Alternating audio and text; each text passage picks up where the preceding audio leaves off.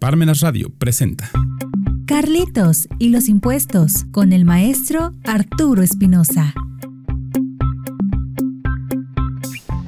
Bienvenidos a Parmenas Radio. ¿Cómo están hoy? Espero que bien. Los invito a unirse a nuestras redes sociales en Twitter, Facebook, Instagram y en nuestro blog búscanos como Carlitos y los impuestos.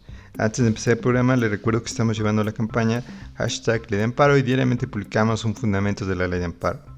Además, me gustaría actualizar la cifra de fallecidos por COVID-19, que de acuerdo a las autoridades son 330.000 personas. En el mundo sigue el conflicto entre Rusia y Ucrania, en donde la constante es que Rusia quiere el territorio de Ucrania, pero este país sigue defendiéndose de esta invasión. Según Rusia quiere este territorio porque se iba a unir a la OTAN y Rusia sentía que podía ser un peligro si esto sucediera, ya que podían ser invadidos en su territorio a corto o largo plazo. Vamos a empezar el programa de hoy, la transformación legal. Hace cuatro años que se empezó la denominada Cuarta Transformación. Así lo denominó este sexenio a su periodo presidencial. Pero la transformación legal no ha llegado a la vida de los ciudadanos comunes, no como debería. En el Congreso se siguen presentando iniciativas en donde muchas de ellas van en contra de la Constitución, pero no impiden que sean aprobadas por los diputados y senadores, como la última que tuvimos que se aprobó y fue noticia. Me refiero a la aprobación de que la Guardia Nacional sea parcialmente militarizada en las leyes de seguridad pública del país. Pero, ¿Qué pasa con el conocimiento y aplicación de las leyes por los ciudadanos comunes? Para empezar, los ciudadanos comunes dejan esta tarea de las leyes a los que estudian derecho, es decir, a los abogados y abogadas del país, los jueces, los ministerios públicos y los notarios principalmente. Pero los ciudadanos comunes son ajenos a las leyes y cuando se les trata de indicar que deben cumplir una ley, se molestan diciendo que un ciudadano común no tiene potestad de un gobernante para obligarlos a cumplir una ley, manifestando que ellos con su sentido común saben qué leyes son importantes para cumplir y cuáles no de acuerdo a ellos. Este razonamiento de un ciudadano común me tocó escucharlo la semana pasada. Todo empezó un lunes en la tarde cuando acompañé a un cliente a cobrar la renta de un inmueble. En el inmueble tiene unos arbolitos enfrente en donde la persona que renta se le ocurrió poner publicidad clavada entre las ramas de los arbolitos para mostrar una cartulina rosa con sus productos. Por lo que al día siguiente le solicité por favor quitar la publicidad de los arbolitos porque los estaban maltratando y además estaba violando la ley de publicidad que en su articulado menciona que está prohibida la publicidad en el medio ambiente. La persona que renta el inmueble siguió mi sugerencia, pero me acusó con el dueño del inmueble acerca de que le pedí que obedeciera la ley de publicidad.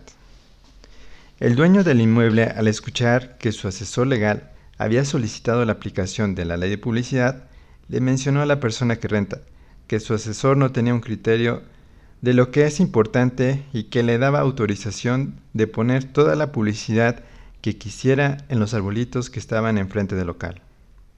Al día siguiente, mi cliente, el dueño del inmueble, me trató de regañar acerca de que yo no era nadie, es decir, que no trabajaba en el ayuntamiento para solicitar que se aplicara la ley de publicidad. Además, de mencionarme que mi criterio era muy pequeño, es decir, que me preocupara por aplicar leyes importantes porque la de publicidad no lo era. En ese momento me enojé mucho porque estimo a mi cliente, por lo que no entendía la razón de que mi cliente no confiara en mi asesoría legal para lograr cuidar sus intereses, en este caso evitar que el inmueble pudiera tener una inspección y ser multado por no cumplir correctamente la ley de publicidad vigente. Me dijo mi cliente que nunca me daría la razón y que si la persona que renta quiere llenar de publicidad los árboles, que lo haga, que le da su permiso y que nunca vuelva a tratar de hacer cumplir la ley de publicidad porque yo no era un gobernante y no tenía ninguna potestad para hacerla cumplir. En ese momento que nos peleamos, me quedé sorprendido porque después de tantos años en donde traté de buscar siempre que se cumplieran las leyes para evitar multas o algún problema legal en sus trabajos, pareciera que nunca había trabajado para él. Es decir, se olvidó de mi trayectoria y defendió que no se debería cumplir la ley de publicidad para que según mi cliente, la persona que renta el inmueble, venda más. Este básico ejemplo me hizo reflexionar hacia dónde va la transformación legal del país. Ahora entiendo la razón punitiva del Estado, ya que si no existieran las multas, por ejemplo, el Estado solicitaría que se cumplieran las leyes, pero los ciudadanos comunes decidirían cuáles cumplir según su criterio, que son las más importantes. Todos los días hay mucha violencia en el país, por la delincuencia organizada principalmente, en donde ellos no saben de leyes. Los únicos que deben saber de leyes son los abogados y abogadas, jueces y ministerios públicos. Algo interesante que sucede en el proceso legal es que los que votan las iniciativas para la aprobación y modificación de leyes a veces no son abogados o abogadas, es decir, tienen otras profesiones como sería un dentista, arquitectos, doctores en medicina, en donde deciden con sus votos el futuro legal del país. Por lo que, si en primera instancia ellos tuvieran más cuidado en la aprobación de las leyes, que éstas deben de respetar la Constitución y los derechos humanos, cualquier ciudadano o gobernante podría pedir su cumplimiento. En la actualidad el proceso legal es más político que jurídico. La sociedad no conoce las leyes, algunos gobernantes no conocen de leyes, creando algo muy peligroso para la sociedad. Es decir, aunque vivamos en un Estado de Derecho, casi ningún ciudadano conoce cómo se conforma a ese Estado de Derecho.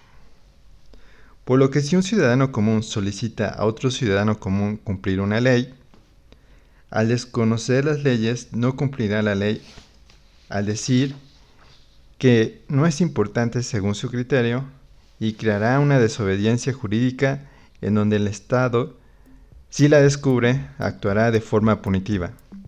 Vamos a comerciales y regresamos. Regresamos.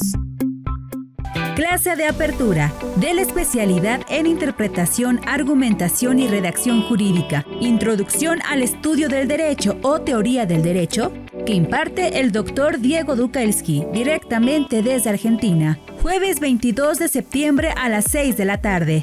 Acceso a los inscritos a la especialidad.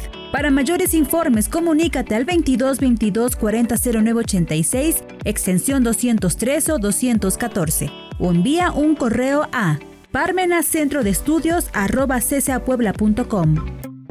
Continuamos.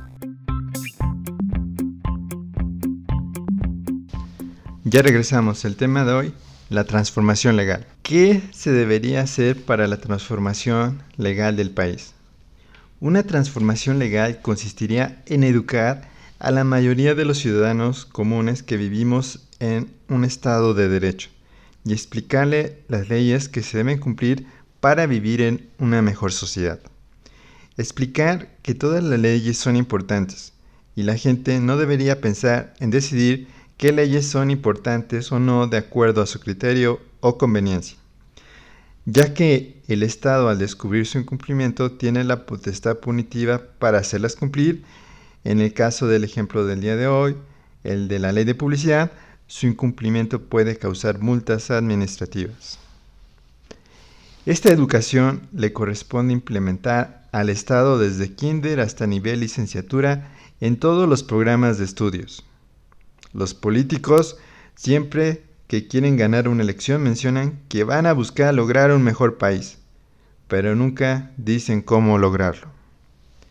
Esta idea de educar a la gente en el área legal desde la educación pública es una forma de lograr tener un mejor país, para que los políticos no tomen de pretexto que la gente se porta mal y no cumple las leyes, por lo que su única respuesta es la de militarizar al país. Como se vio en sexenios pasados, esto trae más violencia al país. Las leyes secundarias deberían ser creadas conforme a derechos humanos y garantías constitucionales y tratados internacionales de derechos humanos en los que México es parte. De esta forma, se lograría que las personas cumplieran con gusto las leyes que son creadas por el Congreso de la Unión y ratificadas por el Ejecutivo. ¿De qué sirve tanta publicidad política si la mayoría de la gente desconoce el Estado de Derecho? Este mes celebramos nuestra independencia mexicana y hay muchas fiestas alrededor del país, con la preparación de chalupas, fuegos artificiales, desfiles militares y el famoso grito de independencia por parte de las autoridades en turno. Pero, para que nos sintiéramos más patriotas, deberíamos pensar en que toda esa gente que luchó por la libertad del país, es decir, que nos liberaron de una monarquía, en donde buscaban establecer un Estado de Derecho para que todos fuéramos libres y gozáramos de derechos humanos y garantías como se establecen en la Constitución actualmente, esta gente logró la independencia del país y esta gente debería sentirse realmente orgullosa de nosotros, además de que viera cómo celebramos con banderas, fuegos artificiales, comida mexicana, esta gente se sentiría orgullosa si todos conociéramos cómo se desarrolla el Estado de Derecho, es decir, conociéramos la Constitución y las leyes secundarias que emanan de esta, además de su debido cumplimiento por parte de gobernantes y ciudadanos comunes. ¿Cómo podría educar el gobierno a los ciudadanos en un debido cumplimiento de las leyes sin usar su fuerza punitiva? El Estado debería desarrollar, con la ayuda de cada entidad federativa, que en la actualidad son 32 entidades federativas, una página web legal por cada una de ellas. Es decir, que cada estado debería contar con una página web que tuviera las siguientes leyes. Leyes federales, leyes estatales y leyes municipales de cada estado. De esta forma, si un ciudadano de algún estado quisiera saber qué leyes debe cumplir, solo debería entrar a esa página legal de su estado y podría conocerlas. Además de que debería existir programas educativos en la educación pública de cada estado para su enseñanza a lo largo de los ciclos escolares. También debería existir programas de educación continua para seguir educando a la gente que ya terminó sus estudios, pero tiene que estudiar las nuevas leyes que se van creando. Todo esto acompañando con leyes que vayan conforme a derechos humanos y garantías constitucionales. Es decir, los congresistas deben tratar de buscar siempre este fin y olvidarse de los fines políticos de su partido en turno. Las leyes en la actualidad son muchas en donde se hace imposible conocerlas todas, por lo que aquí debería existir un reto también para el Estado en volver a codificarlas en los códigos, es decir, buscar eliminar tantas leyes y regresarlas a los códigos para que la gente común logre cumplir de mejor manera lo establecido por el Estado por medio de un solo código en lugar de cientos de leyes que al final la gente nunca llega a conocer y cuando se le pide que las cumpla por otro ciudadano común, menciona que no es ninguna autoridad para obligarlas a cumplir, además de que no son importantes para cumplir. Cuando se busca que un país logre una transformación, en este caso que sería una transformación legal, no debe de ser una transformación encaminada a lograr tener un marco legal para el Estado que tenga más fuerza punitiva, como lo es el caso de lo que se establece en el artículo 19 constitucional con la denominada prisión preventiva oficiosa, que va en contra de derechos humanos o ahora con la militarización de la Guardia Nacional, que va en contra del artículo 21 constitucional. Una transformación legal que el Estado debe tener es lograr que exista derecho y que vaya conforme a derechos humanos para que ese derecho se vea reflejado en su constitución y en sus leyes secundarias. Una transformación legal es educar a sus ciudadanos comunes en el respeto y aplicación de las leyes, una transformación legal es lograr que las nuevas generaciones se interesen en aprender y aplicar las leyes, además de tener un diálogo continuo con sus representantes, es decir, los congresistas federales, para solicitarles en todo momento leyes que vayan conforme a la Constitución y derechos humanos. Los primeros que interpretan y aplican las leyes son los ciudadanos, por los que deben estar educados en el área legal, es decir, en las leyes, para darles un debido cumplimiento.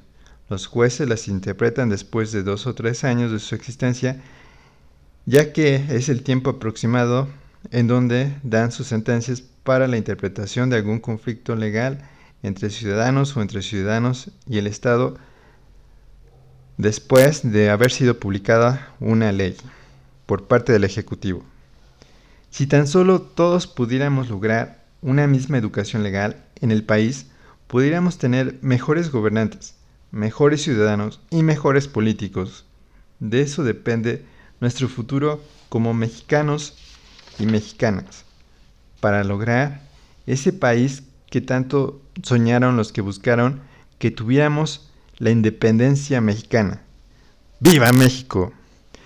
Espero les haya gustado el programa de hoy, donde dimos nuestro punto de vista sobre la transformación legal. Los invitamos a comprar el libro Carlitos los impuestos de forma electrónica en Amazon Gandhi. Si lo requieren físico está disponible en CESA Puebla y en Parmenas Radio.